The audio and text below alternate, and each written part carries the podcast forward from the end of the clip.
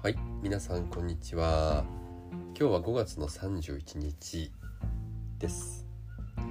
えー、今日でね、いよいよごがつも終わりで、早いもので明日からろくがつとなります。今日はね、珍しく一日うちにいましたね、えー、朝猫ね、飼ってる猫のにゃんたまくんが野良猫と喧嘩をしていたので、えー、猫の喧嘩の仲裁に入るのはどうかなと思ったんですけど、えー、にゃんたまくんはね、家猫でちょっと軟弱な面があるので、ちょっと助太刀をしてですね、その強そうな野良猫をシーってね、追っ払ってきました。それぐらいかな、外に出たのは。で、本当うちにずっといるっていうのは年にほんといっかいにかいあるかないかぐらいなんですけど、今日は引きこもってましたね。それでね、久しぶりにあの声のメンテナンスをしようと思ってボイトレなんかを今行っていました。声のメンテナンスってね、えー、前は毎日やってたんですね。ライブをね、頻繁に月に、うん、まあ多い時じゅっぽんぐらいライブをしてたんで、ほぼ毎日ねボイトレしてました。で、最近ライブあんまりやってないんですけどね、えー、ちょっと先の話ですけど、じゅうにがつにライブをやらないっていうね、えー、オファーがありましたので、まあちょっと久しぶりにライブをやってみようと思ってね、それに向けて今から、えー、声のね意識を高めていこうと思ってボイトレをまた始めました。そしてね、あのー、現代人ですね、特にもう最近の人はあまり声を発してないんですよね。喋るときに発してますけど、あの言語中心になってるんで、あまりねこう幅広く声の機能を使っていない人が多いと思います、まあ、カラオケなんかに行ったりね、まあ、演奏活動したり声の表現をね、えー、日常的にやってる方は別ですけど、そうじゃない方はね、えー、もうほとんど電話でも話さないし、メールでやり取りをしたりね、えー、あと声も喋るトーン以上のね大声を発したりしないんで、だんだん声の機能っていうのもね、あのー、こ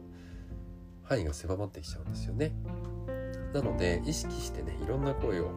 出されるとねいいと思います。昔の日本のね、あの放浪芸の、えー、録音を聞いたりしてると、本当にね、えー、非常にワイルドな発声をたくさん使ってるんですよね。一つは、えー、昔の浪曲師であったり、えー、物売りの人はね、喉を詰めて「えー、いらっしゃいいらっしゃい安いよ安いよ」とかね、こんな感じで喉詰め発声で喋ったり芸能を行っています。このね、喉詰め発声っていうのはアジア全般に非常にたくさん使われてるんですけど、あの倍音がたくさんね、えー、出るんですね。ちょっとやってみると、おーい、こ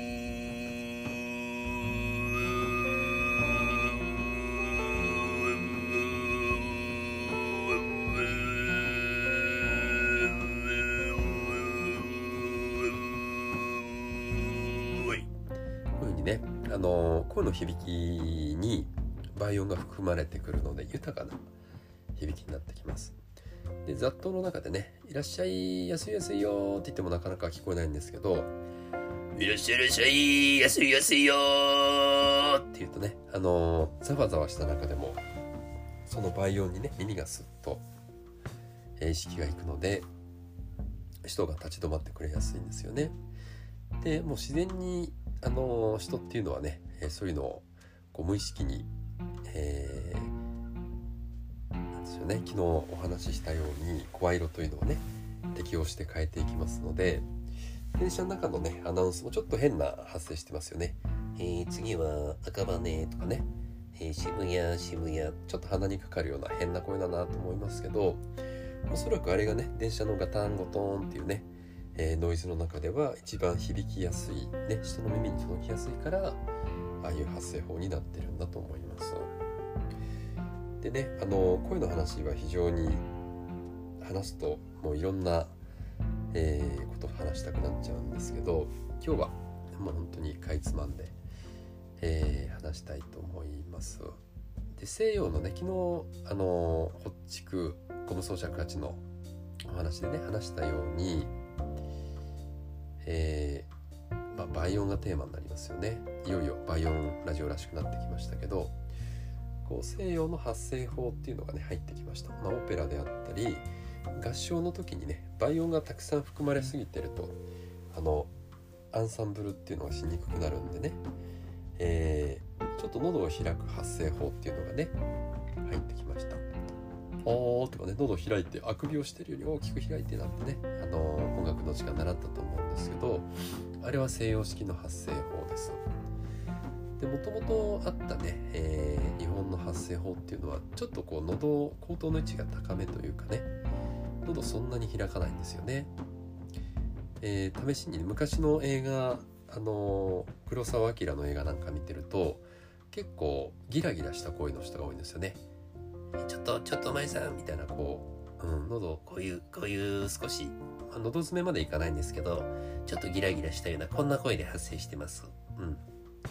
まあ、こういう方がね日本の環境には合ってたんでしょうね。っていうのはこう西洋っていうのは石造りのお家が多いんで、あまりこういうギラギラしたあの倍音がたくさん出る発声法だと音が跳ね返っちゃって聞きにくかったりするんでしょうね。だから西洋においては喉をこう開いて発声するっていうのが適してるし、日本っていうのは畳やね、えー、壁は漆喰とかね土壁だったり障子紙が貼ってあったり土と壁木とか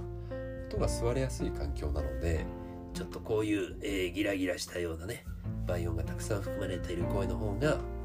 届きやすかったんじゃないかなっていうふうに想像します。面白いですよね、うん、はい。で、あのー、声の機能って本当に、えー、ものすごいものがあって、バイオン発声法を初めて聞いた時に人の声でこんなにね、えー、神秘的な宇宙みたい宇宙的なね音が出せるのかっていうのがねびっくりしましたね。えー、まあホーミーとかねホーメーっていうのがもうそのバイオン発声法の最たるものですけど、高い、えー、音のねホーメーとかねホーミーだとこう笛のような、えー、またちょっと上から降ってくるような音がするんですね。ちょっとやってみると、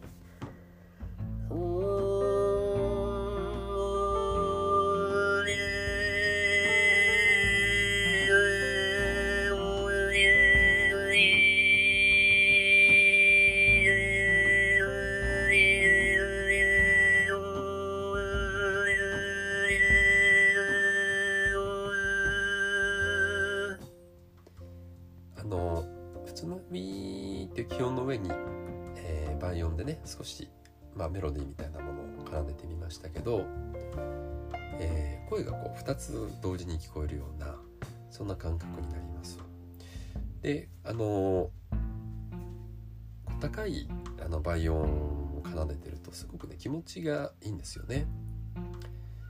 で、トゥバキ王国に行った時も何でしょうかね、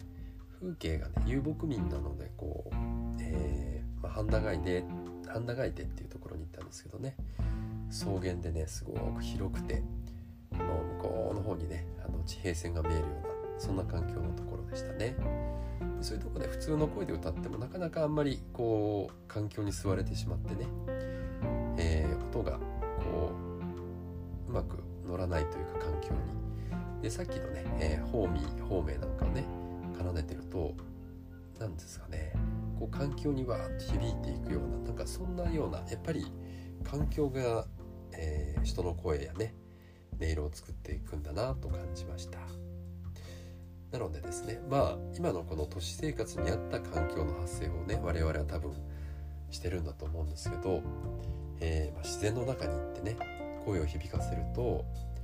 えー、より大きなねこう豊かな自分の声のね魅力に気づいていけるのかなっていうふうに思いました。はい、えー、今日はね、えー、以上になります。最後まで聞いていただいてありがとうございました。今日はまたね夜になってしまいましたけど、今日も素敵な一日にしましょう。それでは。